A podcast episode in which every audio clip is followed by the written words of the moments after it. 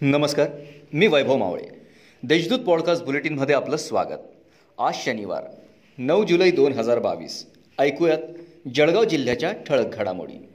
कोरोनामुळे तब्बल दोन वर्ष पिंपराळा येथील रथोत्सव जागेवरच पाच पावले फिरवण्यात आला होता.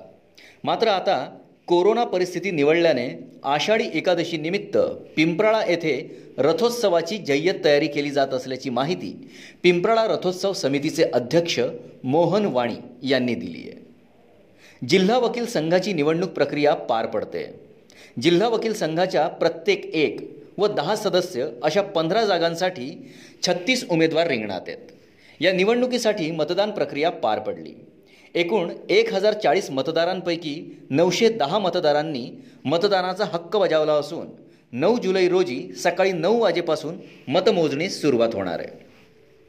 रिक्षातील प्रवाशांना लुटणाऱ्या टोळीचा स्थानिक गुन्हे शाखेने पर्दाफाश केला असून या गुन्ह्यातील चार गुन्हेगारांना डीमार्ट परिसरातून रिक्षासह गजाआड केलं आहे चौघांकडून एक लाख नऊ हजारांचा मुद्देमाल हस्तगत करण्यात आला आहे दरम्यान स्थानिक गुन्हे शाखेच्या पथकाने केलेल्या या कारवाईमुळे रिक्षा प्रवाशांनी शुटकेचा निश्वास सोडला आहे नगरपालिकांच्या निवडणुकांचा आज अखेर बिगुल वाजला.